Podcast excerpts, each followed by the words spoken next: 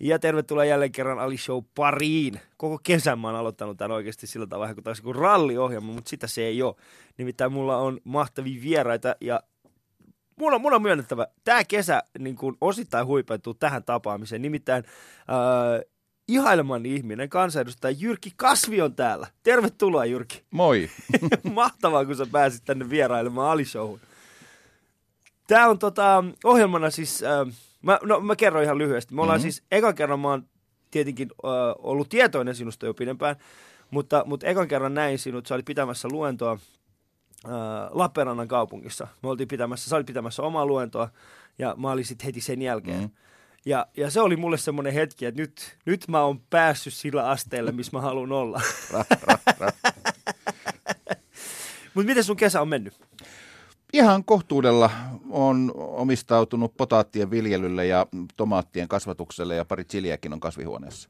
Kummalla Matti Apunen oli täällä alkukesästä, hän oli itse asiassa tämän, tämän, tämän podcast-sarjan ensimmäinen, tämän kesän podcast-sarjan ensimmäinen äh, vieras. Ja mm. hän sanoi, että hän kasvattaa maailman parhaat tomaatit. Mm. Mikä on sinun Oletko maistanut hänen tomaatteja? En ole maistanut hänen tomaatteja, en voi sanoa, mutta ainakaan hänen chilinsä ei vedä vertoja mun chileilleni. minkä, minkä lajikkeita chiliä? No mulla on tänä kesänä yksi semmoinen uusi hauska, joka on yllättävän hyvin lähtenyt, eli Big Black Mama. Tämmöisiä isoja, rupisia, tummanpunaisia ja tota, miljoonaskuvilleja kirjaimellisesti. Miljoonas kovilla, eli siis sehän on erittäin... No se on oikeasti vähän sellaista äijäilyä, että ei sitä voi laittaa edes mun chilikon karneen kuin pienen palan ja sen jälkeen rukoilla. Sehän on eri, se on niin kuin, hetkinen, mikä on, mikä on näissä syöntikisoissa, chilisyönti, oot, et osallistunut? En ole osallistunut, mutta tiedän, niin, tiedän. Niissähän on tämä, niissä on tietty skoville, mikä pitää mm-hmm. pystyä. Niin onko se mi, mihin, mihin Nakamorhia siellä yleensä syödään ja se on samaa luokkaa. Samaa kyllä. luokkaa. Yes, eli jos menette käymään Jyrkin luona, ja hän näyttää, ei tämä ei ole tulista, niin kannattaa ehkä olla varulla. Ette käy niin kuin mun isäukon kalakaverille kävi, että ne oli, ne oli käymässä meidän mökillä ja isäukko näytti kasvihuonetta ja joo, pojalla on täällä näitä chilejä ja Joo, hän, hän syö näitä aina kebabin kanssa. Ei. ei. ja se, se nappasi lemon dropin mm. siitä kypsän ja heitti sen suuhunsa ja se kuulemma niin kuin varttitunnin siellä mm. pöpelikossa, mutta 10 senttiä oikealle oli kypsä naga. Aa. Jos se olisi napannut sen suuhun, se olisi varmaan kuollut. Se on, joo. Mä oon, ähm, missä me oltiin siis, äh, me, me oltiin jossain tällaisissa, mulla oli pari intialaista kaveria käymässä täällä, ja sitten mä kerroin heille, että tuossa on niinku tällainen chilisyöntikilpailu meneillään. Mm. Ja sitten he oli sillä, aja okei, okay, että käydään katsomassa. Nehän syö siis, nehän mm. syö tosi tulista ruokaa. Ja sitten kun heille näytettiin, mitä nämä tyypit, se oli sillä, että miksi te syötte näitä? Nämä on niitä, millä me niinku karkotetaan elefantteja. Miksi te syötte näitä? Ei nämä on tehty syötäviksi. Nämä on tehty siihen, että tällä tapetaan eläimiä. No mä oon kerran Intiassa tosiaan se ainoa kerta, jolloin on päässyt kapsaisiini pilveen. Eli mm. niin paljon tulee endorfiineja, Joo. että sä huomaat, että sä 10 senttiä irti lattiasta. Okei. Okay. Ja se oli just tämmöinen vindaloo, mitä oli sitten, kok- tarjoilijakin kysyi, että oot sä tosissas? Mm. kun mä sanoin, että mä haluan tuota. niin sitten joo, me oltiin Taimaassa perheenä tuossa keväällä. Ja sitten mä päätin, niin kun, että nyt mä otan, nyt mä otan niin kun paikalliset ottaa. Mm. Ja yleensä ne kysyi siellä ravintolassa, että kumpaan laitetaan. Että, niin kuin ne oletti aina, että koska me ollaan, me ollaan niin turisteja, niin ne oletti ja sitten ne antoi meille mm. aina sitä.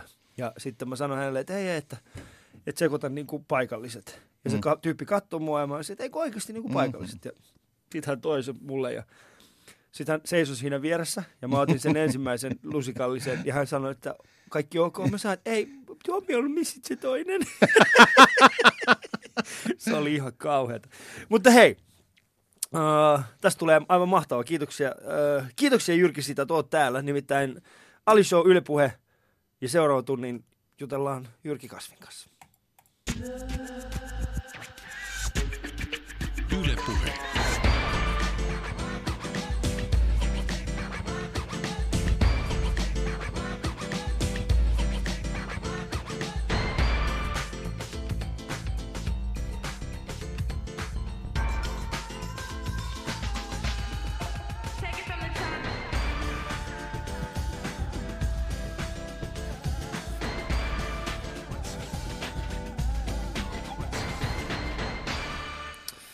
Meille junnuillehän, tota, tai junnuille, siis meille, jotka elettiin semmoista niin ATK-junnuutta, niin äh, säädöstit meille pelilehtiä.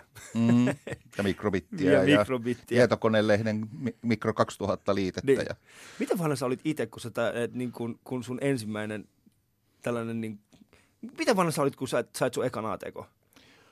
jotain 15, se oli kesäduuni. Joo. Ja mä olin saanut siitä just riittävästi rahaa ostaakseni joko Mitsubisin tangenttiälilevysoittimen, Joo. tai se, mä olin sellainen hifinörtti Joo. ensin, tai sitten tota, Commodore VIC 20. Mm. Ja edellisenä jouluna mun isoäitini, joka osti mulla aina joululahjaksi jonkun lehden, niin olikin vaihtanut sen lehden hifilehdestä prosessorilehdeksi. Ja mä luulen, että se mun isoäitini itse asiassa ratkaisi mun tulevaisuuden suunnan siinä. Prosessorilehti. Mm, silloin ei ollut vielä edes tietokonelehti. No ei, mä mietin, mietin että missähän oli kuitenkin siihen aikaan vielä tuossa tietokoneet ja näin ne oli ehkä vähän aikuisten juttuja ja ehkä enemmän sellaista niin tuotantotaloutta. No joo, no esimerkiksi kun meillä oli sellainen hassu lukio, se Ruotsinsalmen lukio, että meillä sai itse oman oppiaineen, jossa mm. löysit opettajan ja viisi kiinnostunutta. Niin meitä oli sitten viisi, jotka ha- haluttiin, että hei, me halutaan opetella ohjelmointia. Mutta tuohan on ihan mahtava mm. niin kuin systeemi. Oli siihen, miksi, mä en ymmärrä, miksi te ei ole yleisessä käytössä. Just näin. Jotkut opiskeli turistiranskaa, me tosiaan ATKta ja ne oli varmaan Turisti, kymmen... turistiranska kuulostaa siltä, että siellä oli yksi tyyppi, joka löysi viisi kaveria, jotka eivät halunneet lukea ranskaa oikeasti, että ne halusivat vaan lukea turistiranskaa. Niin, niin, mutta kun sä tiedät, millaista niin koulukielenopetus on, eihän se lähde siitä, että mi, mitä sä siellä, jos sä lähdet reissuun jonnekin, niin, niin mitä, mitä kielitaitoa sä silloin tarvit? No se on ihan totta kyllä. Et se, se, Epäsäännöllisiä ver- verbejä hiulataan niin kauan, että jokainen tajuaa, että mä en tykkää tästä. Mä, se, se, on, se on täysin totta. Mm. Ja se kielenopiskelun, kielenopiskelun erityisesti vieraan, vieraan kielen opiskeluun, niin vaikuttaa, mä oon itse oppinut siis suomen kielen lukemalla ja katsomalla muumeja ja mm. lukemalla uh, sekä muumi noita sarjakuvia tai semmoisia niin lehtiä, että sitten semmoisen kirjan kuin Kumitartsan. Sen avulla mä oon oikeasti oppinut suomen kielen. Kumitartsan mm. Mä luin sen varmaan sata kertaa läpi No se ennen kuin mä opin. vähän sama englannin kielen kanssa mulla, kun olin lukenut sen pienen kirjastoauton, kaikki skifit moneen kertaan, niin sitten siellä oli pari englanninkielistä pokkaria, Joo. jos oli avaruusaluksia kannessa. Ja sitten vaan sanakirja toiseen käteen ja E-Doc Smith toiseen käteen. Ja... Sitten vaan yritit siitä. Mm. Sä, äh, tuollaiset tota, kirjastoautot, nehän oli... Äh, on, on niitä varmaan vieläkin. On, on, on, On. on pienillä paikkakunnilla Pienellä. ja se on kyllä sellainen raikahtava, raikas tuulahdus siellä, kun silloin kun ei ollut internettiä, ei ollut tietokoneita, ei ollut mitään, oli vaan se läjäkirjoja, mm. jota sä hait. Semmoinen viitisen kirjaa meni viikossa aina. Niin Okei. se, sillä pysyi järjissään. Sä siis luit tosi paljon. multa piti ottaa kirjoja pois, koska ne häiritsi koulunkäyntiä. Että mulla tota, mua aina huvittaa tämä, että pitää rajoittaa pelaamista tai pitää rajoittaa, mutta multa piti rajoittaa Tolkienia Niin, koska ja sä... Valtaria. Miten vanha sä olit, kun sä ekan kerran luit Tolkieni? Jossain kymmenessä. Sinun egyptiläisen mä luin joskus seitsemän vanhana. Pystytkö ymmärtämään sitä? No siis sanotaan, että tämä iloitseminen oli, oli mulle muuten, olisi ollut aika hankala Niin. käsite siinä, mutta kun se toinen kirja, jonka mä luin ensimmäisten joukossa, oli kaikki, mitä olet halunnut tietää seksistä, mutta et ole uskaltanut kysyä. ja sekin oli kymmenenvuotiaana. Siinä mä, Se nyt- vähän se, ennen itse asiassa. Aha, okei. Okay. Eli sä valistuit, valistuit tälle aiheelle jo hyvin nopeasti. Joo, ja se oli sitä 60-luvun vielä seksivalistusta, että se oli mm. hyvin vapaamielistä jopa niin kuin nykypäivän mittapuulla. Hetkinen, äh, mainitsitko sen kirjan uudestaan? Kaikki, mitä mitä- olet halunnut tietää seksistä, mutta et ole uskaltanut kysyä. Sehän, ei, se, se oli kovakantinen kirja. Toinen paksu. Joo, ja se on aika paksu kirja, koska äh, nyt Kuopion komediafestivaalin tuottajan, kyllä, nyt mä täysin, miksi toi kuulosti niin tutulta, koska äh, hänen kirjasto, kirjahyllyssään on mun tuntemattoman sotilaan vieressä Mm. tämä kyseinen kirja.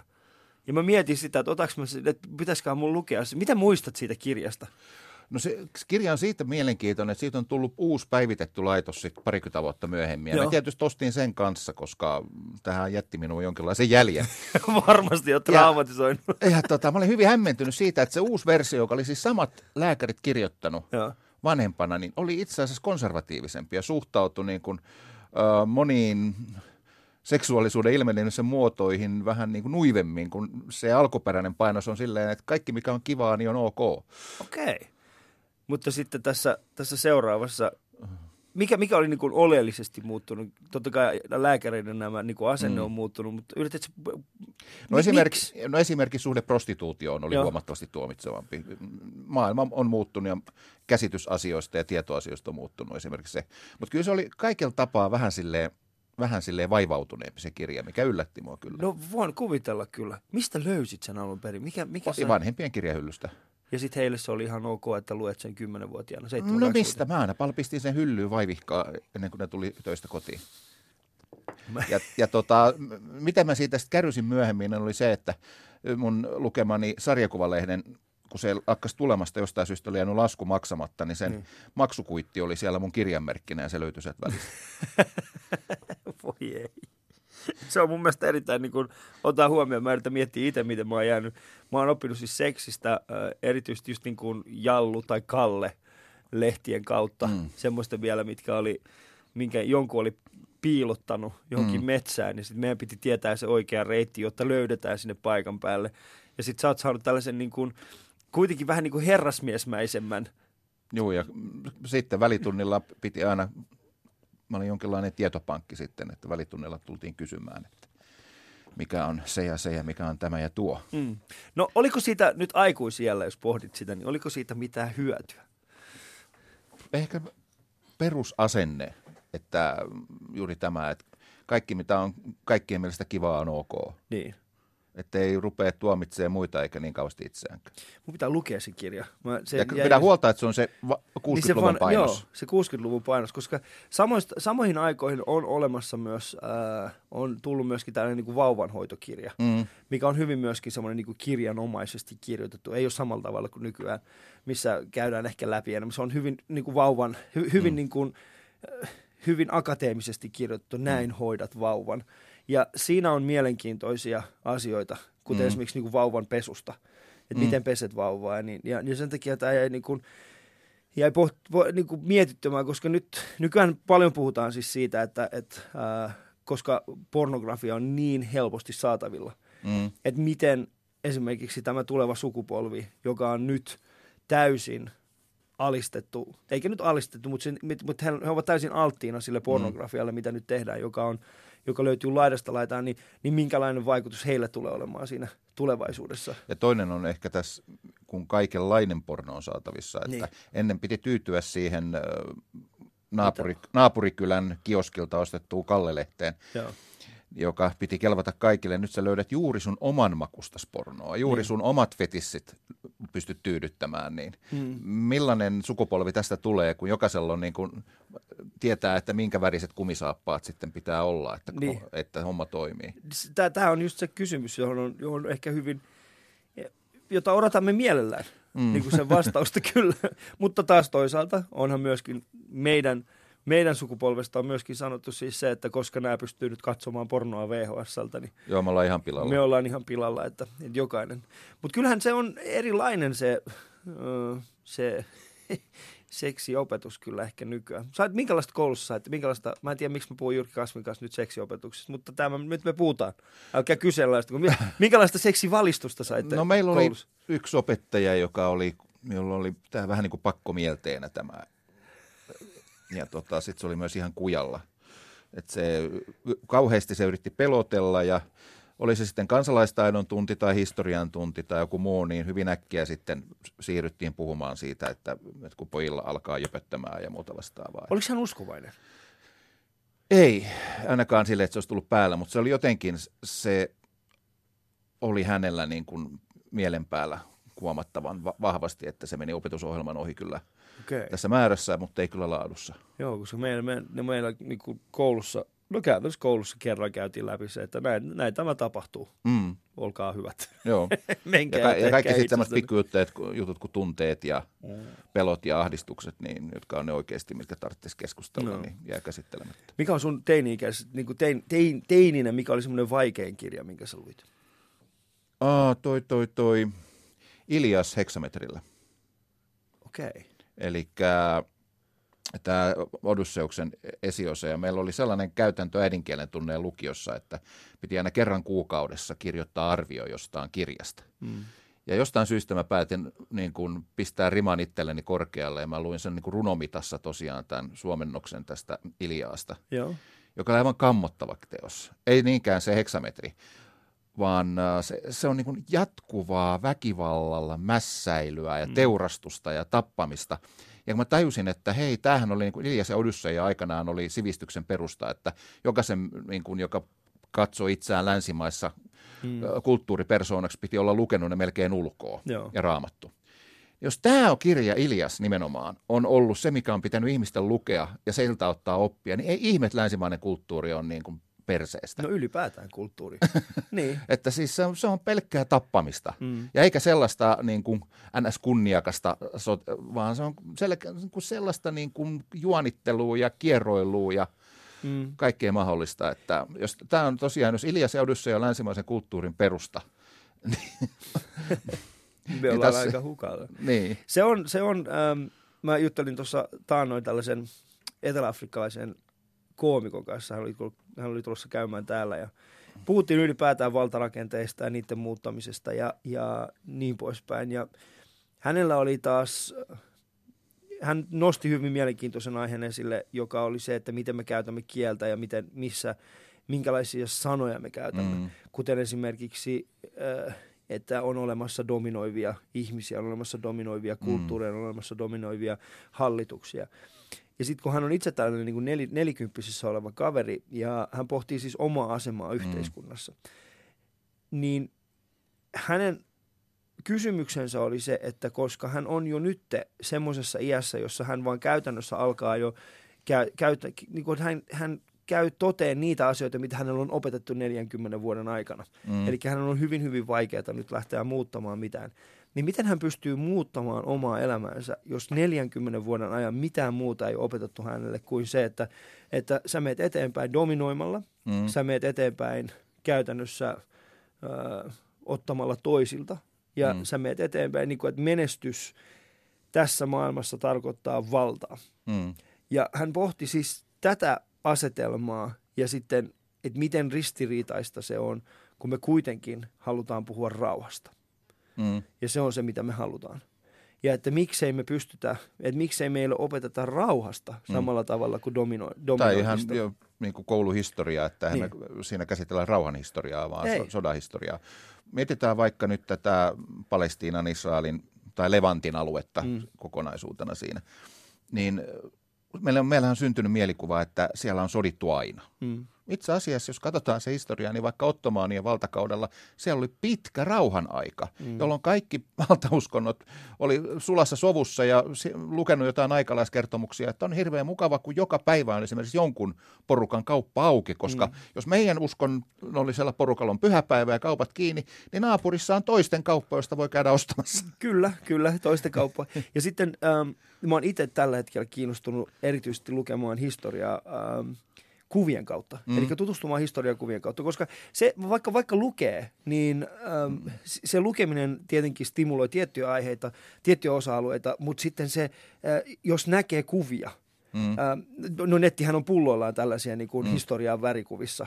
Ja mun mielestä Netflixis, Ne- Netflixikin on tullut tällainen kokonainen mm. sarja toisesta maailmansodasta värikuvina, Mm. mikä täysin muuttaa sen, niin kuin, sen ajatusmaailman siitä. Sulla on paljon helpompi kuvitella itse siinä. just näin, että silloin kun näkee sen värillisenä, Mm. niin, niin sitten on, ja sitten kun katsoo esimerkiksi, katoin tällaisen, äh, oli siis semmoinen kirja, kuvakirja, joka kertoi Jerusalemista Mm. äh, vuosina 1890 joku viiva 1900. Mm. Mm. Et siltä väliltä oli kerätty sitten tällaisia historiallisia kuvia. Ja mä katoin niitä, mä olin sitten, ja se monimuotoisuus, mikä siellä oli, Mm. ja se totta kai tietenkin silloinkin ihmisille, kaikki ihmiset ei tietenkään ikinä tule toimeen keskenään, Mm. mutta se oli hyvin mielenkiintoista nähdä, että siihen, siihen aikaan se monimuotoisuus oli täysin erilaista kuin mitä se on nyt Mm. siellä. Se oli paljon enemmän erilaisia ihmisiä, kaikki ihmiset käyvät ja samoissa pyhätöissä ja puhuvat mm. niin kuin samoista aiheista. Mm. Ja sitten kun kuuntelee podcasteja tai ylipäätään lukee niistä ihmisistä, jotka äh, silloin 1800-luvun loppupuolella, 1900-luvun alkupuolella äh, puhui uskova, uskonnoista, silloinhan syntyi paljon uusia Mm. mm. uskontoja. Mm. niin sitten kun kuuntelee näitä, näitä tota, tai lukee näistä, näistä ihmisistä, jotka olivat sen ajan tällaisia nousevia uskonnollisia hahmoja, joita haluttiin seurata. Mm. Ja se, että missä he oli ja missä he pitivät näitä puheita, ja, niin se on hyvin mielenkiintoinen. Mm. Se, että esimerkiksi englantilaiset ruhtinaalliset tai ruhtinaskunta, tai siis tällaisen niin kuin, mm. siihen perheeseen kuuluvat ihmiset muutti sinne kuunnellakseen näitä uusia, mm. dokumentoidakseen näitä, näitä uskonnollisia niin kuin supertähtiä. Joo, se kautta historian tuntunut vetävän just se maailman kolkkapuoleensa. Niin, se on hyvin, se on kyllä harmillista, että nyt, nyt siellä on ollut viimeiset mitä 60-70 vuotta, niin mm. sellainen tilanne, mikä on nyt, ja nythän se, eska, nythän se on eskaloitunut vielä pahempaan Joo, suuntaan. että jossain vaiheessa kuvitteli, että ei se tästä enää voi puuttua muuta kuin täydeksi sodaksi, mutta aina niin. onnistutaan menee vähän lähemmäs sitä. mutta... lähemmäs sitä, että et ei tähän vieläkään ole sota, mutta onhan asiat nyt paljon paljon huonommin. Oh. Ja mullahan on, muthan on alistettu käytännössä, ja puhun tuosta niin alistamisesta, koska mä oon, silloin kun mä oon käynyt Iranissa koulun ää, ala-asteella, mm. niin sehän on ollut pelkästään, silloinhan meillä on opetettu nimenomaan kuvien kautta mm. sitä, mikä on olla palestiinalainen. Mm ja mä en ole ehkä vieläkään, mä en pysty katsomaan sitä asiaa niin miltään muultakaan näkökannalta kuin pelkästään sen palestinalaisen mm. näkökulmasta. Se on, ja ylipäätään niin kuin iranilainen tai persialainen kulttuuri, niin se on, mm. mietitään esimerkiksi Marianne Satrapia, tätä sarjakuvapiirtäjää, joka kirjoittaa omasta lapsuudesta ja nuoruudestaan se on, Teheranissa. Se on ihan, se on, niin, se, mä pystyn suoraan, mä, mä, mä näen itseni mm, siinä. Niin miten se pystyy niin kuin kuvaamaan niin hyvin sen itse asiassa niin yksinkertaisella viivalla kuin mitä mm. Satrapi käyttää? Joo, se on, se on hyvin mielenkiintoinen. Mä muistan, kun mä löysin, mä löysin hänet, tota, mm. hänen sarjakuvansa, ää, niin – mun oli pakko, mä oon laittanut siis hänelle varmaan kymmeniä viestejä. Joo. Ja ei tietenkään vastannut yhteenkään, mutta, tota, mutta mä oon laittanut hänelle viestejä ja ne on, se, hän pystyy jotenkin kuvaamaan sen, minkä mä oon, lä- minkä mä oon mm. läpikäynyt mm. omassa nuoruudessani. Ja mm. sitten kun esimerkiksi just ihmiset, jotka on tietoisia tästä, niin he pystyvät myöskin niin kuin jollain tavalla hahmottamaan se, että toi on se tyyppi muuten sieltä sarjakuvasta. Mm. Mm.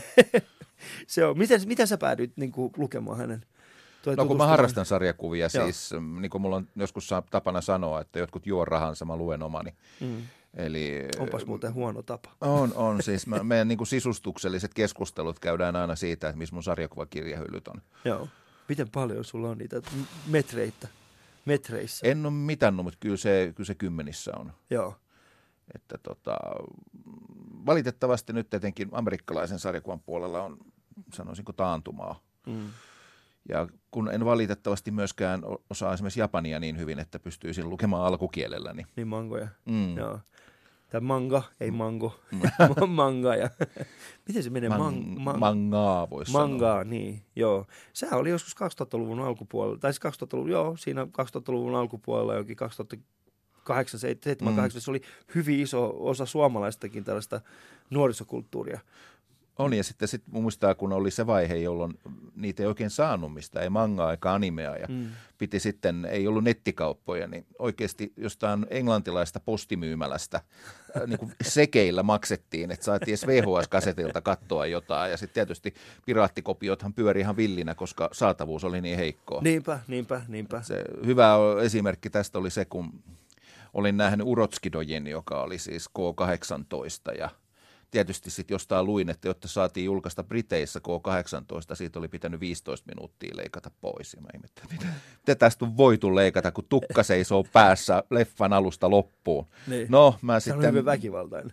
Erittäin. Niin. Ja no pitihän se sitten hankkia sellainen piraattikopio siitä, mm. siitä, siitä sitten alkuperäisestä, joka oli sitten fanit tekstittänyt. Joo mun tukka ei laskeutunut viikkoon. Kyllä siinä oli ollut vartti leikattavaa. Oliko ollut vartti leikattavaa? Mutta se on ainoa kerta, kun mä oon joutunut kirjoittamaan Huvustasbladetin yleisosastokirjeen, koska myös Husarin kulttuuritoimittaja oli sattunut näkemään Urotskidoin. Ja se oli sitä mieltä, että niin kuin kaikki japanilainen animaatioelokuva on suurin piirtein hävitettävä planeetalta. Niin. Se on hyvin väkivaltainen se heidänkin niin kuin tällainen animekulttuuri. No sit on, kun sit on kaikkea. Niin. Sit on ihan laidasta laitaa. Mm. Ja mähän sitten just siinä kirjoituksessa sanon, että yhtä hyvin voisi väittää, että Huustasplanet on pornolehti, mm. koska se on myös painettu paperille, niin kuin Jallukin. hyvin, erittäin, erittäin no, validi pointti kyllä. Niin, koska se mm. niiden mielestä kaikki japanilainen anime, animaatio on. Oletko käynyt Japanissa ikinä? Olen pari kertaa ihan työn puolesta, että en valitettavasti ole ehtinyt olla kauhean pitkään, mutta onnistuin saamaan yhden valiokuntamatkan ohjelmaan käynnin Ghibli-museossa, mikä oli kyllä kohtalainen elämys näin. Ghibli-museo? Eli sen Studio Ghibli, joka on muun muassa Miatsakin elokuvat niin, tuottanut. joo, kyllä. Joo. Niin tota, Totorot ja Porkorossot ja mm. muut, niin kun nyt puhutaan paljon tästä kulttuuriviennistä, niin se Ghibli-museo on näyteikkuna siitä, että miten Japani on oikeastaan kulttuurilla ottanut maailman haltuun. Se, niillä on erinomainen tällainen kulttuurivienti. Mm. Siis pelkästään miettii se, että niiden, no just tämä sarjakuvamaailma, mm. mikä, on, mikä on viety, mutta myöskin ähm, sellainen tietyn tyyppinen, no ruoka on yksi toinen, mm. että siellä on niin kuin kaksi tällaista hyvin vahvaa. Mä oon itse asunut Tokiossa vuoden verran mm. ja, ja tota, asuin semmoisella alueella, mikä oli, mikä oli vähän niin kuin Tokion kallio. Joo. Ja siellä, siellä mä näin sekä sen hyvän että huonon puolen siitä mm. tokialaisesta, tai siis japanilaisesta kulttuurista. Mutta se, mikä mua aina kiehtonut, ja on, me käytiin myöskin, siis siellä oli tämä niin kuin, tää itsemurhametsä. Mm. Eli se on siellä, tota, joo, tiedän. Joo, se on, se on mielenkiintoinen joo, sit, paikka. Mikä siinä kulttuurissa sitten tuottaa tällaisen ilmiön? Niin? Se on se hyvin, se on se niin kuin, se, se äh, käytännössä niin kuin kahden, kahden, kahden minuuden mm. välissä tapahtuva tyhjö. Mm. Eli siis se, että äh, samaan aikaan kun sun pitää näyttää ulkopuolelle tietyn tyyppistä, mm. niin sun pitää näyttää taas niin kuin sisäpuolelle tietyn tyyppistä. Ja sitten siinä välissä, mitä enemmän on, iso, mitä, mitä enemmän on kuilua mm. siinä niin kuin sun ulkopuolisen niin kuin ulkopuoliselle ihmiselle minä ja sitten tämän niin kuin lähipiirille minän välillä, mm. niin sitä enemmän on vaikeampi löytää itteensä sieltä. Mm. sieltä. Ja sitten siellähän niin kuin myöskin hyvin paljon, no esimerkiksi tällaiset tyypit, jotka on lukkiutunut omaan huoneeseensa. Joo. Mua kiehtoo enemmän tällainen niin kuin ahdistuskulttuuri siellä Japanissa, mm. kun taas muu kulttuuri, niin esimerkiksi nämä, nämä nuoret pojat, jotka on niin kuin – jotka van, niin kuin lukitsee itsensä siihen mm. huoneeseensa, eikä tuu ulos sieltä. Ja sitten se, että miten paljon heidän vanhemmat antaa periksi siinä. Niin, koska Et, siinä niin. on myös se häpeä, että, se, että Joo. he hakisivat apua siihen Joo. ulkopuolelta. Niin. niin se on hyvin, hyvin vahva Joo. sellainen. Ja... Mutta tästä tulee vaan mieleen se, että kun mä olin aikanaan tutkijana, niin mulla oli sitten rintanappi, että, että, että niin kuin haluan olla otaku japaniksi. Niin. Eli tämmöinen intohimoinen anime-manga-fani, niin tota, tota, muistan joku japanilainen proffa niin kun näki sen rintamerkin ja sanoi, täh, et, kun ne saat niin tutkia suomalaisessa yliopistossa ja täällä julkaisemassa raportaan sun tutkimustuloksia täällä konferenssissa, ja sitten sulla on rintanappi, jossa sä haluat olla otaku. Mitä tämä tarkoittaa? Se on. Mutta kun sä oot, sä oot ollut just niitä tyyppejä, jotka on onnistunut äh, rikkomaan – sen perinteisen käsityksen tutkijuudesta, ää, politiikasta, ää, kuntavaltuudesta. Sä, sä oot ollut juuri se tyyppi, joka on edustanut tiettyä sukupolvea, mm. jo, josta ei oikeastaan pitänyt tulla ikinä mitään. Mm. Ja ehkä se, että mä oon aina sanonut, että jos olet jollain tavalla pervo, niin jos sitä avoimesti. Niin. Että älä piilottele sitä, koska jos sä piilottelet ja näyttelet jotain muuta, niin mm. silloin just syntyy tämä tyhjiö. Joo ja silloin, silloin muut saa susta totteen. Joo. Mutta jos, se, jos sä olet niin kuin rehellisesti mitä olet, niin sähän oot, eihän susta saa kuin saippua sen jälkeen. Se, joo, mutta rehellisyys on samaan aikaan maailman vaikein asia. On, ja en mä sano, että mä olisin aina mm. onnistunut siinä, että mm. kyllä mä olen onnistunut sitten myös pelkuruuttani tai tyhmyyttäni ihmisiä myös satuttamaan. Mm.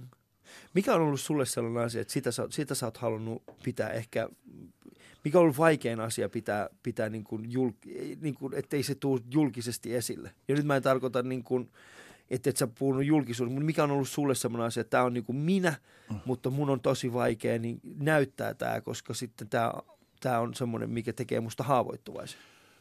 No ehkä ristiriitaisimpia tunteita aiheuttaa tämä mun syöpäni, mm. joka on tota, tietysti mä silloin, kun se syöpä puhkesi, mä annoin siitä pari haastattelua, koska mä tiesin, että me joudun olemaan paljon poissa sairaslomalla. Ja tota, sitten mä, sain siitä niin hämmentävää palautetta eduskunnassa, että mulle sanottiin, kerrottiin, että jotkut paheksuu sitä, niitä mun haastatteluja, koska heidän mielestään mä niin kuin kalastelen jul, niin kuin myötätuntoa sillä. Mm. Ja mä olin niin, kuin, mä olin niin hä- pöyristynyt, että mä en saanut edes, tajunnut edes sanoa, että ottaisivat tämän, saavat kyllä myötätunnon, mutta voisivat ottaa noin kasvaimetkin. Joo. Ja, tota, tota, ja sitten etenkin sit, kun se on uusinut ja muuta, niin siitä, mä en oikein jaksanut siinä velloa. Mm. Se on ollut niin kipeä asia, että ja on edelleen, että se on, vaatii aina vähän enemmän ponnistelua sen käsittely. Joo, koska mä, mulla itselläni tuli siis äh, tästä on aikaa, ja mä muistan, puhuttiin jotenkin eduskunnan rahan käytöstä ja, ja taksi, taksikuiteista ja tällaisista, ja joku mainitsi se, että, että, että, että Jyrkillä on yllättävän paljon näitä mm. kuluja. Ja, mä, ja, mä halusin, ja mä mietin silloin, että kun kaikki muut puolusti itseään, mm mutta sä et puolustanut itseäsi, mm. koska kaikista mu, niin kuin muilla ihmisillä ei välttämättä edes ollut sitä tarvetta, mutta sun piti, sul piti olla se. No kun mun piti päästä, päästä esimerkiksi niin kuin, bussilla, niin. jos mä olisin mennyt, niin mä olisin niin. kussut penkille. Just näin. Paraimmillaan siinä kymmenen kilsan matkalla eduskunnasta kotiin, niin mä jouduin kaksi kertaa pysäyttää taksin huoltoasemalle, niin. että mä pääsin kuselle. Ja, ja tämä oli just se, että mä, mä mietin silloin, että miksei Jyrki sano tätä, mm. miksi et sä sano tätä. Mm. Ja, ja se oli, se oli mulle, mulle oli vähän äh, jotenkin samaan aikaan, vaikka mä arvostin sitä, mm. mutta sitten mulle, mulle jäi paljon niin kuin mietitty, mietityttämään mm. se, että miksi sä et puhunut no, siitä. No se oli siinä vaiheessa just se oli vastareaktio sille kritiikille, mitä mä olin mm. saanut siitä, kun mä olin puhunut siitä taudista aikaisemmin. Joo. Mikä on, no, se on, se on tämä mm. eduskunta ja politiikka on hyvin Joo, ja sitten se, että mitä eduskunnassa niin seurataan, niin voi, mitkä asiat sieltä sitten nousee julkisuuteen, niin voi Jeesus. Mm. Niinpä, niinpä. Että on olemassa tiettyjä asioita, mitkä äh, ei liity mihinkään. Mm. Ja sitten taas toisaalta niin yhtäkkiä nostetaan semmoisia mm. asioita esille, mm. vain ja ainoastaan peittääkseen jotain muuta. Äh, sä oot ollut nyt eduskunnassa taas äh, kansanedustajana, mm. äh, tai siis yhä, vi, viime kaudella et ollut, Joo. mutta nyt olit, nyt Olin mukana. neljä vuotta jytkyevakossa, niin kuin mä sanon. jytkyevakossa. Mitä sä teit sillä välin? Mä olin tuolla tietoyhteiskunnan kehittämiskeskus Tiekellä, mm. että ne otti musta kopin siinä ja mm, se oli sillä tavalla ihan, ihanteellinen tilanne mulle, toivottavasti myös heille, että mä pääsin nimenomaan niistä sitten näistä tietoyhteiskuntakysymyksistä melskaamaan julkisuudessa, jotka kuitenkin on yksi niistä isoimmista asioista, jotka minua tässä politiikassakin kiinnostaa, mm. että miten yhteiskunta muuttuu, miten se on muuttunut. Et nythän on vähän toinen tilanne kuin 2003, jolloin ensimmäistä kertaa tulin eduskuntaa näillä teemoilla ja mulla on kollegat tunnustaneet, että kyllä he silloin sen propellipipon mun päässäni näki koko mm. ajan, kun mä rupesin puhumaan tekoälyistä ja robottiautoista ja, niin. ja tota, muista vastaavista. No nyt ne alkaa olla, että nyt säädetään jo lakeja, millä robottiautojen liikenne mahdollistetaan ja niin. Otaniemessä taitaa tälläkin hetkellä olla liikenteessä yksiä. Eikö siellä ole se bussi, joka on joo. Niin kuin, joo. Eli meidän, meidän, jos kuuntelijoita, jotka, jotka ehkä olette tulossa käymään Otaniemen suunnalla, niin ainakin kannattaa äh, ainakin kannattaa käydä katsomassa, Joo. jos ette itse uskalla semmoiseen, semmoiseen kyytiin mennä. Niin. Sehän on vielä vajaa hitaasti ja niin. semmoisella takakaduilla, mutta siitä saadaan koko ajan dataa, jota voidaan hyödyntää. Mm. Se on, tämä yhteiskunta on mennyt paljon eteenpäin. Itse asiassa se liittyy siihen, miten, miten alun perin esittelin sinut, eli me tavattiin Lappeenrannassa. Mm ja siellä oli tällainen, ähm, Lappeenrannan kaupunki oli järjestänyt sitten taas äh, muille kaupungille tällaisen tilaisuuden, jossa päästiin puhumaan digitalisoinnista mm. äh, ja, ja näistä samoista teemoista.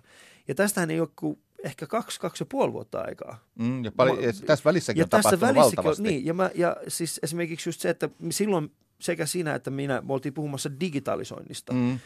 Ja tästä on kahden vuoden aikana niin kuin termi digitalisointi on täysin menettänyt arvonsa. Mm. Tai se ei ole menettänyt arvonsa, mutta se siis, siis äh, ihmiset ei enää puhu siitä, koska siitä on tullut ihan täysin osa meidän arkea. On ja sitten sanat kuluu, tämmöiset mm. iskusanat, että aikanaan sivubisneksenä kävin paljon puhumassa silloin, kun olin tutkijana, että tutkijan palkka on mitä on, niin sitä pitää vähän leventää sitten puhe- ja kirjoituskeikoilla.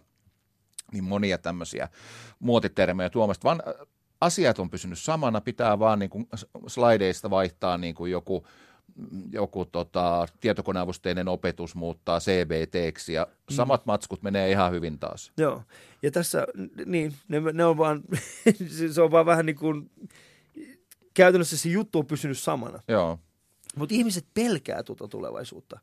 En, en tiedä, ootko, ootko samaa mieltä mun kanssa. Mutta... Moni pelkää, sitten ja... moni on taas sit samalla sellainen kuin minä, että ei malta odottaa, että mitä, mitä tänään tapahtuu. Niin, mutta siis sun kaltaisia ihmisiä on, on kuitenkin vähän vähemmän mm. kuin taas niitä ihmisiä, jotka pelkää. Ja sillä pelolla mä tarkoitan sitä, että, että maailmassa tällä hetkellä paljon sellaisia ihmisiä, joiden, jotka kokee oman työpaikansa olevan esimerkiksi vaakalaudalla, mm. koska he ei ymmärrä sitä, mitä, mitä esimerkiksi robotisaatio voisi mm. tarkoittaa heidän, heidän alallaan tai, tai muuta. Käyt sä itse niin kuin itses kanssa tällaista keskustelua? Oletko itse pysynyt tämän teknologian niin kuin aalloharjalla mukana? Näetkö siinä itse jotain? Ainahan siitä, koko ajan siitä putoo. Ja niin. niin kuin, niin kuin Risto Siilasma on hyvin sanonut, että ei pidä puhua siitä, että nyt muutos on nopeampaa kuin koskaan ennen, vaan siitä, että tänään muutos on hitaampaa kuin se koskaan tulee enää olemaan. Niin, no se on kato Risto Siilasmaa, mutta mut, hän on myöskin aikoinaan tajunnut semmoisen asian, että hei, me tarvitaan tällaista niin kuin tietoturvaa. Mm. Hän on perustanut siis F-Securen. Mm. Joo, ja mä, me oltiin molemmat silloin Mikrobitin avustajia ja mm. Mä kanssa mietin, että pitäisikö perustaa firma silloin, kun Risto perusti kavereidensa oman, että olisi paljon helpompi niin kuin, säästäisi veroissa ja muissa. Ja mä inhoan niin paljon paperitöitä, että ajattelin maksaa enemmän vähän veroja kuin perustaa firma. Perustaa. Mikä firma olisit perustanut silloin? No se olisi ollut käytännössä justiinsa tarjonnut näitä kirjoitus- ja puhekeikka- ja ohjelmointipalveluita ja muita. Ja Joo. No, mitä siitä olisi sitten sattunut tulemaan? Niinpä koska siihen aikaan puhutaan vuodesta mitä 90... Sitten 80-90-luvun 80 joo. Mitä siihen aikaan mikrobitti teki? No meillä oli se, no oli kotimikroja käytännössä, mitä me, mistä me kirjoitettiin. Peliarvosteluita, laitearvosteluita, jonkun verran joskus jopa vähän semmoista pohdintaa, että mitä tästä kaikesta seuraa. Niin. Niin tota... Osasitko silloin kuvitella tätä aikaa, missä eletään nyt? En läheskään niin pitkälle kuin mitä tämä on mennyt. Mm. Sitten oli vaan, sitten oli vaan liian hauskaa, että olisi ajatellut kauhean pitkälle. Miet, mieti nyt, siis nyt puhutaan kauheasti siitä, että jotkut saa rahaa tietokonepelaamisesta. Hei, mm. mä sain rahaa 80-luvulla, kun mä pelasin. Mm. Mä kirjoitin sekä mä tota, tota, postikanto sisään niin kuin uusia pelejä, mitä piti pelata ja kirjoittaa niistä. Siis kaksi kolmesta hauskimmasta asiasta, mitä, mitä niin kuin nuori mies voi tehdä. Niin. Ja tota, tota, ongelma vaan, että opinnot vähän vei. Motivaatio ei ollut kovin kummonen. Voin kuvitella kyllä. Jos, nyt, jos joku kysyisi, niin kun, riittääkö sulle mielikuvitus siihen, että mihin suuntaan me ollaan nyt menossa? Mä kuvittelen, että riittää, mutta kysy multa tota 15 vuoden päästä, että niin. mä aina lohduttelen esimerkiksi vanhempia vanhempainilloissa, kun ne sanoo, että he ei ymmärrä näistä vempeleistä, mitä heidän lapsensa käyttää, niin mitä mä sanoin, että hei, ne teidän lapset tulee olla ihan yhtä pihalla sitten, kun ne omat lapset geenimanipuloi hamsteriaan. Niin, no totta. Mm. Sehän siinä on, että me ei tiedetä ollenkaan, mihin suuntaan me ollaan menossa ja ja äh, mä luin tällaisen mielenkiintoisen ähm, blogin tällaisesta, se on semmoinen tyyppi, joka, äh, hänen blogiaan mä seuraan ja, ja hänellä on usein tällaisia, niin kun hän pohtii tulevaisuutta. Mm. Niin yksi hänen, yksi hänen niin kuin tulevaisuuden äh, ajatus oli sama aikoihin, kun Facebook, Facebookissa, Facebookista puhuttiin hänen näistä tietoturvariskeistä. Mm. Niin sitten hän äh, alkoi pohtimaan tällaista ajatusta, että, että kumpi on tärkeämpää, tai itse asiassa ei niinkään, että kumpi on tärkeämpää, vaan se, että minkälainen – tulee tulevaisuudessa olemaan koodinlukutaito. Mm. Ja se, että sä pystyt ylipäätään koodaamaan mm. ja pystyt lukemaan koodeja ja ymmärtämään, mitä se, mitä se koodi tarkoittaa, mm. niin tuleeko sillä olemaan samanlainen merkitys kuin mitä lukutaidolla on nyt? Ei, ei, ei siis tota, meillähän kuviteltiin yhdessä vaiheessa, että kun sä osaat ohjelmoida, niin sitten sä oot niin kuin valmis tietoyhteiskuntaan. Mm. Mutta se, mitä mikä on yleissivistystä, on nyt ymmärtää algoritmista ajattelua. Mä tarkoitan sitä, että sä ymmärrät sen, millä tavalla nämä järjestelmät toimii, mutta ei sun tarvi osata kirjoittaa C++. Mm. Että sä, niin kun, se on sitten ihan oma juttunsa, ja kun joka tapauksessa iso osa ohjelmoinnista automatisoituu, niin silloinkin on tärkeämpää osata käyttää niitä työkaluja, joilla sä sitten ette enää kirjoita sitä koodia, vaan sitä tekoälyä, joka te, tuottaa sitä. Siis tällä hetkellä suurimmat sosiaalisten medioiden noi tekoälyt, niin käytännössä se sosiaalinen media tällä hetkellä pyörii tekoälyjen avulla. Niin, no, Et siellä siis... ei juurikaan niin kuin interaktiota ole ihmisten kanssa sen ohjelmiston ja, interak- ja ihmisen välillä juurikaan interaktiota. Joo, ja kun siis liikevaihtoon nähdenhän nämä on hirveän pieniä yhtiöitä. Niin. Tai siellä on vähän henkilökuntaa. Niin. Että tota, että oliko se Instagrami vai mikä kun myytiin, niin niin oliko sillä 13 työntekijää. niin. Ja siitä maksettiin niin kuin järjettömiä summia. Että mm. se, mutta se on juuri sen takia, että se algoritmit pyörittää niitä palveluita siellä taustalla. Ja sen takiahan esimerkiksi justiinsa Googlelta tai Facebookilta on vähän vaikeaa saada ihmistä kiinni, koska niitä on niin vähän, että joku Suomen viiden miljoonan markkina-alue on aika pieni, mm. koska yhdeltä käyttäjältä ne saa tuottua hyvin vähän, mutta kun ne vetää sillä koko maailmanlaajuisella nuotalla, niin. niin siitä se sitten se mahti tulee. Niinpä. Niinpä. Ja toisaalta sitten, kun on taas Facebookia käyttänyt mainoskanavana, ostanut vaalimainoksia sieltä, niin yksi mä huomaan, että nyt kun mä oon maksava asiakas, niin palvelu pelaa aivan eri tavalla. Totta kai se pelaa. Että sieltä mun, mun kysymyksiin vastataan niin kuin minuuteissa. niin. Silloin kun olet bisnespuolen, tota, vaikka olisit miten pieni. Joo, niin... kun, että kun mä en olekaan enää tuote, vaan asiakas. Niin. Niinpä, kun sä et olekaan enää se, mitä, silloin nyt se, joka maksaa heidän palkkaansa. se on kyllä. Mutta tota, missä asioissa koet nyt itse olevas äh, vähän ehkä pihalla? Nanoteknologia mm. ja geenitekniikkaa mä yritän seurata, koska mä uskon, että siellä, siellä tapahtuu isoja asioita lähiaikoina. Juuri tästä syystä, että nyt meillä alkaa laskentateho, niin me aletaan pystyä rouskuttaa näitä geenejä eri tavalla. Et mä tapasin esimerkiksi rakkosyöpätutkijoita tuolla potilas, syöpäpotilasjärjestön tapaamisessa Barcelonassa ja ne sanoo, että jos ei vaan saa niin kuin riittävästi kudosnäytteitä näistä syöpäkasvaimista hmm. ja riittävästi laskentatehoa, niin he pystyvät niin kuin parantamaan tämän syövän. Tämä kuulostaa futuristiselta. Tämä kuulostaa futuristiselta, mutta ne pystyvät näyttämään esimerkiksi sen, että, että, että kun etsii sitä huijausmekanismia, jolla se syöpäsolu huijaa mm. immuunijärjestelmää, mm. Joo. niin niitä on runsas määrä erilaisia jopa yhdellä syöpätyypillä. Ne sanoi, että hän on niin pari niitä jo tunnistanut. Ja sitten näytti, ja siinä oli niin kuin tietokonetomografiakuva potilaasta, jolla oli niin kuin laajalle levinnyt se syöpä tuolla alavatsassa ja sitten ne löysivät juuri oikean proteiinin, joka blokkasi juuri sen syöpätyypin, tämän huijausmekanismin, mm. jolloin immuunijärjestelmä kävi sen kimppuun ja se oli kyllä niin kuin ihmeparantumisluokkaa ne, se, mitä siinä kuukaudessa oli muutosta siinä kuvissa. Tuo kuulostaa äh, lohdulliselta tulevaisuuden, mm. tulevaisuuden äh, mutta, osalta, mutta samaan aikaan niin äh, en, en puhu siitä, että yritämme leikkiä Jumalaa, mutta mietin myöskin tätä meidän väestökasvua. Sitä mä mietin, että miten pitkälle meidän pitäisi mm. tätä parantamista viedä. Joo, ja sitten se, mikä tässä on, joka pakotti mutkin pohtimaan mm. asioita, kun mä oon kuitenkin, yksityisyys on yksi niin kuin peruslähtöarvoista, Joo. ja sitten niin kuin mikä on intiimimpää kuin ihmisen genomitieto, mm. niin kuin se, että, että pitäisikin antaa oikeastaan ottaa meidän kaikki geenitieto, lyödä se vaan johonkin isoon, isoon purkkiin ja sitten ruveta rouskuttamaan, niin me saataisiin monia sairauksia parannettua. Mutta samalla me annetaan kyllä sitten avaimet myös sit hallita ihmisiä ja esimerkiksi mm. myöntääkö vakuutusyhtiö enää vakuutusta tai äh, pankki asuntolainaa, jos huomaa, että ahaa, sulla on alttius sairastua seuraava viiden vuoden kuluttua tähän, tohon ja tohon. Mm.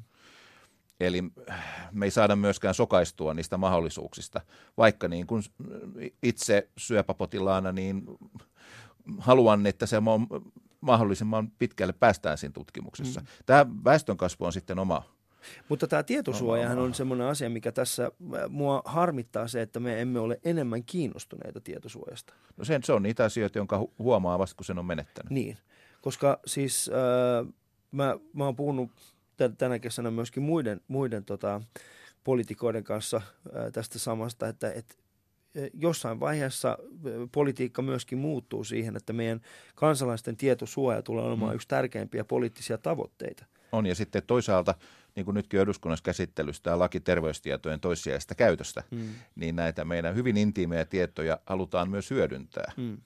Siinä on sekä taloudelliset intressit, mutta myös sitten tämä palvelun parantaminen. Mutta miten me saadaan kaikki nämä tämä palapeli pysymään koossa ilman, että siellä on yksi tyhjä reikä, niin Niin, se on hyvin vaarallista. on. on. Koska tämä, tämä niin kuin, no ihmisethän kokee tällä hetkellä sen tietosuojan olevan, pääosin ihmiset kokee sen, että, että okei, no joku saattaa pölliä mun luottotieto, mm. luotto, luottokorttitiedot ja ne saattaa ostaa, mm. mutta äh, mähän en nyt sinänsä kanna sitä riskiä, että joku, että mm. se luotonantaja joutuu, mm. joutuu osittain kantamaan mm. sen riskin. Joo, ja tässä on myös se riski isommassa kuvassa, että jos taas sitten Euroopassa ei pää pystytä hyödyntämään Niin.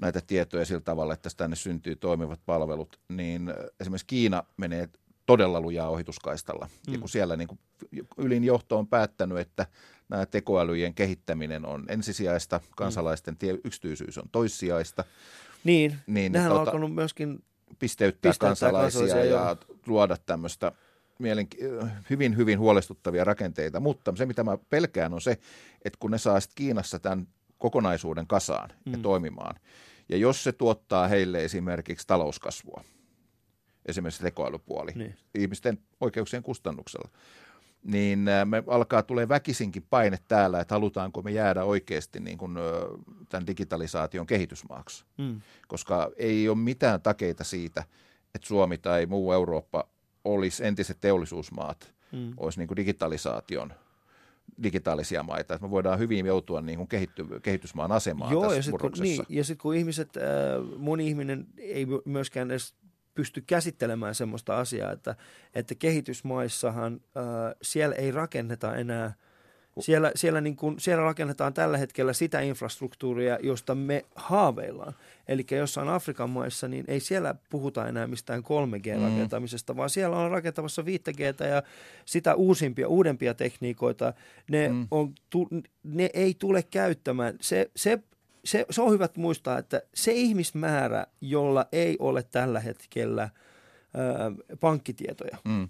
niin he ei tule käyttämään pankkia Ei, ja, siis, ei tulevaisuudessa. ja monessa Afrikan maassa niin kuin on käytännössä luovuttu jo käteisestä. niin Siirrytty mobiilimaksamiseen suoraan. Just näin. Eli Että niin kuin yksi tuttu, joka kävi, oliko se nyt Tansaniassa vai missä Joo. sanoi, että hän, hän kävi tutustumassa niin kuin Meijeriin, joka Joo. toimi mobiilimaksamisen kanssa perujätteellä, niin sanoi, että sinne saattoi tulla kaveri, jolla on lannevaate, keihäs, tonkkamaitoa ja kännykkä. kännykkä. Ja se myy sen tonkan maitoa. Joo, Ja seuraavalla viikolla hänen rouvansa tulee ja maksaa kännykällä sen juuston, minkä se ostaa siltä. just näin. Ja missään ei näy setelin seteli. Ja hän sanoi, että hän oli lentokentällä vaihtanut rahaa. Mm. Ei hän pystynyt, kukaan ei huolinnut sitä. Ei. Koska raha on niin kallista käsitellä ja niin turvatonta käsitellä. Just, ja sitten kun se, niin kuin se esimerkiksi inflaation, inflaation myötä, niin, oh. niin siis se, että, että kannattaako sulla, mä oon itse elänyt semmoisessa, mä oon itse nähnyt hyperinflaation Joo. Omin silmiin, mitä tapahtuu, kun käytännössä joka päivä, kun herät, herätään, niin siis käytännössä raha, mikä sulla edellisenä päivänä on ollut, on menettänyt merkityksensä. Mm. Mm. Niin tällainen tulevaisuuden maksukäytännöt, tulevaisuuden raha, niin se ei ole enää sitä, mitä me käytetään. Ja, ja nyt Mm. on hyvä meidän herätä tähän. Mm. Että se, että meillä on asiat nyt hyvin, se, että Mm. mm. meillä on varaa ostaa toi iPhone ja, ja tota, soittaa kaveri, se ei tarkoita sitä, että tulevaisuudessa me olemme samassa asemassa. Mm. Ja palata, tä, palaamme taas niinku siihen, niinku, mikä on historiaa ja mikä on niin sanotusti niin tällaista, niin kyllähän, kyllähän niin Odysseus ja näin, ne on ollut aikansa, oman aikansa äh, kulttuurin ja hyvinvoinnin valtakuntia. Mm. Mutta eihän ne enää ole. No ei. Et ihmiset on hyvä muistaa siis se, että, että tota, Maailma on täynnä, maailma täynnä, täynnä muutoksia. raunioita. Täynnä raunioita, juuri näin. Maailma on täynnä raunioita. Ja, ja vaikka samaan aikaan vähän, vähän tuntuu pahalta sanoa se, niin samalla on ehkä lohdullista tajuta se, että mm. et okei, maailmassa on ihmisiä, jotka tajuaa tämän, niin kuin Mm. minä, ja sitten on niitä, jotka eivät tajua. Ku- kukaan ei takaa sitä, Niin. etteikö nämä kauniit rakennukset, missä me nytkin ollaan täällä Niin. Pasilassa, niin jolle jonain päivänä arkeologien kaivelussa, että täällä oli joskus korkeakulttuuri. Täällä oli joskus korkeakulttuuri. Mikä tämä on tämä, mikä tämä, on tämä VR? Niin. se on varmasti ollut hyvin merkittävä toimija tässä, tässä yhteiskunnassa. Mutta miten sun mielestä politiikan pitäisi muuttua sitten? Sähän oot ollut kuitenkin vuodesta 1997 muistaakseni. Kunnallispolitiikassa Kunnallispolitiikka. 2003 valtakunnan politiikassa. Hyvä kysymys. Pirullisen hyvä kysymys, jota mä oon kuitenkin uskon parlamentarismiin, mm. kun mä en ole keksinyt fiksumpaa systeemiä. Ehkä joku tekoäly meidät sitten vapauttaa tästä, Mutta kyllä meidän Vie pitää... Seuraavalle, seuraavalle yhteiskunnalliselle tasolle. Niin, mutta kyllä meidän jollain tavalla täytyy tämä kone saada toimimaan nopeammin. Mä tarkoitan tällä sitä, että meillä niin kuin maailma muuttuu tämän teknologian kehityksen myötä tosiaan kiihtyvällä tahdilla, mm. mutta meidän kyky tuottaa niin kuin yhteiskuntaan pelisääntöjä, lakeja, asetuksia, jada jada, niin äh, se ei ole kiihtynyt. Itse asiassa päinvastoin, kun maailma on muuttunut monimutkaisemmaksi, niin aina uuden säännöstön laatiminen on vaikeampaa ja vaikeampaa, kun sä, sä, sä tuot siihen aina niin kuin yhden monimutkaisuuden lisää. Ja vanhojen purkaminen tuottaa, ei ole myöskään kovin ihan yksinkertaista. Että ollaan nähty, miten vaikeaa on säädellä esimerkiksi, kirjoittaa esimerkiksi uusi taksilaki. Herra Jumala, me ollaan keskusteltu jopa porovaljakoista, niin. että missä tilanteissa niitä pitää kohdella takseina oikeasti. niin tota, tota, niin tämä alkaa halvaantua tämä tilanne. Mm. Meillä niin tos, toisella puolella painaa niin kuin teknologiat eteenpäin hullun lailla, ja toisella puolella tämä meidän niin kuin virallinen yhteiskunta ja sen säädökset tulee hitaasti perässä. Ja sitten tässä on vielä se ongelma, että lainsäädäntöhän on tehty aina olemassa olevia rakenteita varten. Niinpä. Puhutaan vaikka hotelli, hotellien säätely, mitä niillä on paloturvallisuutta ja vakuutuksia ja henkilöstön pätevyyksiä, mitä pitää olla, että sä voit pitää hotellia. No sitten tuli Airbnb. Mm. Ja monen maan lainsäädännön mukaan tämähän on totaalisen ja täysin laitonta bisnestä. Niin. Ja tämä on yhä useammalle tällaiselle disruptiolle tyypillistä, että koska se on niin ristiriidassa sen vanhan bisneksen teon kanssa, niin se on väkisinkin laitonta, koska se laki on tehty säätelemään sitä vanhaa. Mm. Ja se ei, se ei taivu mitenkään siihen uuteen bisneksen teon muotoon. Me ollaan nähty tämä sisältöjen verkkojakelussa ja siitä syntyneessä piratismikeskustelussa. Me ollaan nähty se Uberissä. Me tullaan näkemään se kaikilla talouden, alo, niin kuin talouden ja tekemisen aloilla lähivuosina. Mm. Ja se vaatii kyllä poliitikoilta ihan täysin uudenlaista uudenlaista äh, mentaaliasetelmaa myöskin. Ja poliitikoilta ja myös bisnekseltä, mm. että Jenkeissään sijoittajat näkee tällaisen niin kuin juridisen riskin riskinä muiden joukossa. Mm. Suomessa taas katsotaan, että hei, tämä on laitonta, me ei voida tehdä tätä. Mm. Ja hetken päästä Jenkeistä tulee sitten se valtavana vyörynä se uusi bisnesmalli ja sitten me joudutaan sopeutumaan siihen. Mm. Ja sitten meidän rahat menee taas sinne amerikkalaisille. Niin ja tässä on ehkä myöskin siis se, että me tarvitaan myöskin poliitikoilta äh, enemmän näkemystä äh, siihen tulevaisuuteen, mm. koska nyt, me, nythän me elämme sellaista aikaa, jolloin äh, haalimalla sitä, mitä oli ennen, niin sillä mm. saadaan paljon ääniä. Se saadaan Et paljon ääniä saadaan, ja menetetään tulevaisuutta. Menetetään siinä, siinä, siinä, siinä niin kuin samalla iso osa sitä tulevaisuutta mm. ja sen takia on sen takia mä haluaisin tietää, että miten, tai ylipäätään nähdä sieltä mm. sivusta, että miten sitä politiikkaa sitten uudistetaan. No, se, no esimerkiksi yksi, meillähän on melkoinen innovaatio suomalaispolitiikassa on eduskunnan tulevaisuusvaliokunta, joka on niin kuin ainoa maailmassa, mm. jossa poliitikot itse tekee tulevaisuustyötä. Pulmana on vaan se, että sitä ei niin kuin aina muisteta arvostaa riittävästi edes eduskunnan sisällä. Mietitään vaikka silloin, kun mä tulin eduskuntaan 2003 – niin silloin tulevaisuusvaliokunta, jossa mä olin silloin jäsenenä, käsitteli tulevaisuusselontekoa, jossa pohdittiin väestön ikärakenteen muutosta. Me nähtiin ihan suoraan, että tämä tulee, tästä tulee katastrofi tässä 2010-luvusta, 20-luku, 30-luku on niin täysin kestämätön. Et jotain täytyy tehdä, koska suomalaiset ikääntyy ja eläkkeelle, nuoria ei tule lisää, ja kaikki toimenpiteetkin oli siinä – mutta oli aina jotain semmoista päivän polttavaa ongelmaa, johon ne resurssit meni. Mm-hmm. Ja että nämä, on, nämä tämän, tällaiset ongelmat, niin kuin ilmastonmuutos, väestön ikääntyminen, jotka etenee hitaasti, mutta vääjäämättä, niin me ollaan kyllä kuin sammakoita siinä niin. kattilassa. Niin. Että me ei tajuta, että jos, jotta vuonna 2030 me ei jouduta niin kuin, mulle tulee aika rumia mielikuvia mieleen eutanasiapillereistä vanhainkodeissa, niin, niin tota, niin meidän on aloitettava nyt toimenpiteet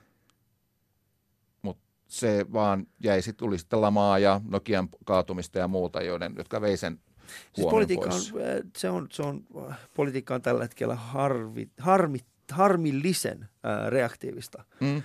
kun sen voisi, niin kun se, se voisi ehkä olla pidemmälle pidemmälle katsomista ja sitä kautta... No me ajetaan vähän se, niin me ollaan niin kuin bussikuskeja, jotka niin, katsoo peruutuspeiliin. Ja...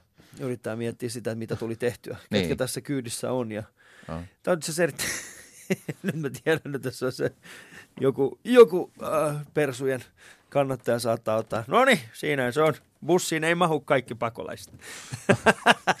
Joo, se on, meillä on vähän sitä vikaa kaikilla meillä poliitikoilla, että kun meillä on se oma lempiongelmamme, mm. niin sitten mikä tahansa asia, niin se aina nähdään sen kautta. Et politiikassa on paljon tätä, että kun sulla on vasara, niin maailma muuttuu nauloiksi. Nauloiksi, kyllä. Et jollakin se on sitten, se vasara on maahanmuutto, jollakin se on ilmastonmuutos, Sinulle, meille, sinulle ja minulle se on digitalisaatio. digitalisaatio. Kyllä vain. Uh, Jyrki Kasvi, tämä on ollut ihan, tämä on, mä en, siis mä oon ihan, mä oon ihan haltioissani tästä keskustelusta. Mä haluaisin, että me juteltaisiin vielä toiset kolme, neljä tuntia. Mutta valitettavasti meidän aika alkaa olla tässä. Mutta ennen kuin päästään sinut lähtemään, niin äh, jos saisit jättää äh, jonkin esineen tai asian, joka muistuttaisi suku, tulevia sukupolvia sinusta äh, pienen aikakapseliin, niin mikä se olisi?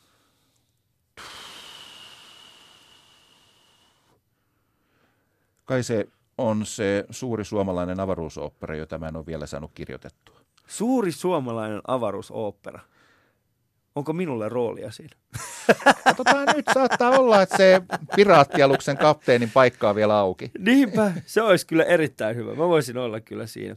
Mutta tota, Jyrki, kiitoksia. Tämä oli erinomainen keskustelu. Hauskaa. Olin erittäin odotettu siitä, että tulit tänne. Tota, ää, Alishout löytyy siis Yle Areenasta. Ää, näitä on tehty kaiken kaikkiaan siis kohta 200, siis varmaan yli 250. Mä en edes muista itsekään kuinka moni on, mutta, mutta käykää kuuntelemassa. Ää, tänä kesänä on pääosin jutellut vihreiden poliitikoiden kanssa, koska tämä on Alishow. Jos haluat jotain muuta, niin tehkää jotain muuta. Ää, kiitos tästä. Yle Puhe.